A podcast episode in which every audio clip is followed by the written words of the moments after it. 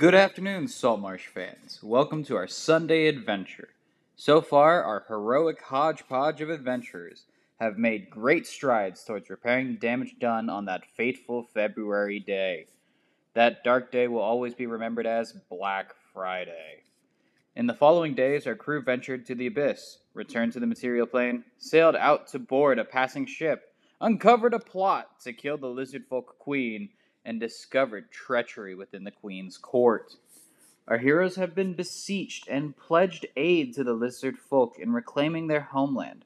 Their former lair, now a thriving, desperate stronghold of the Sahuagin, has become the mutual goal and current objective to the party in their quest to find the artifacts of the abyss.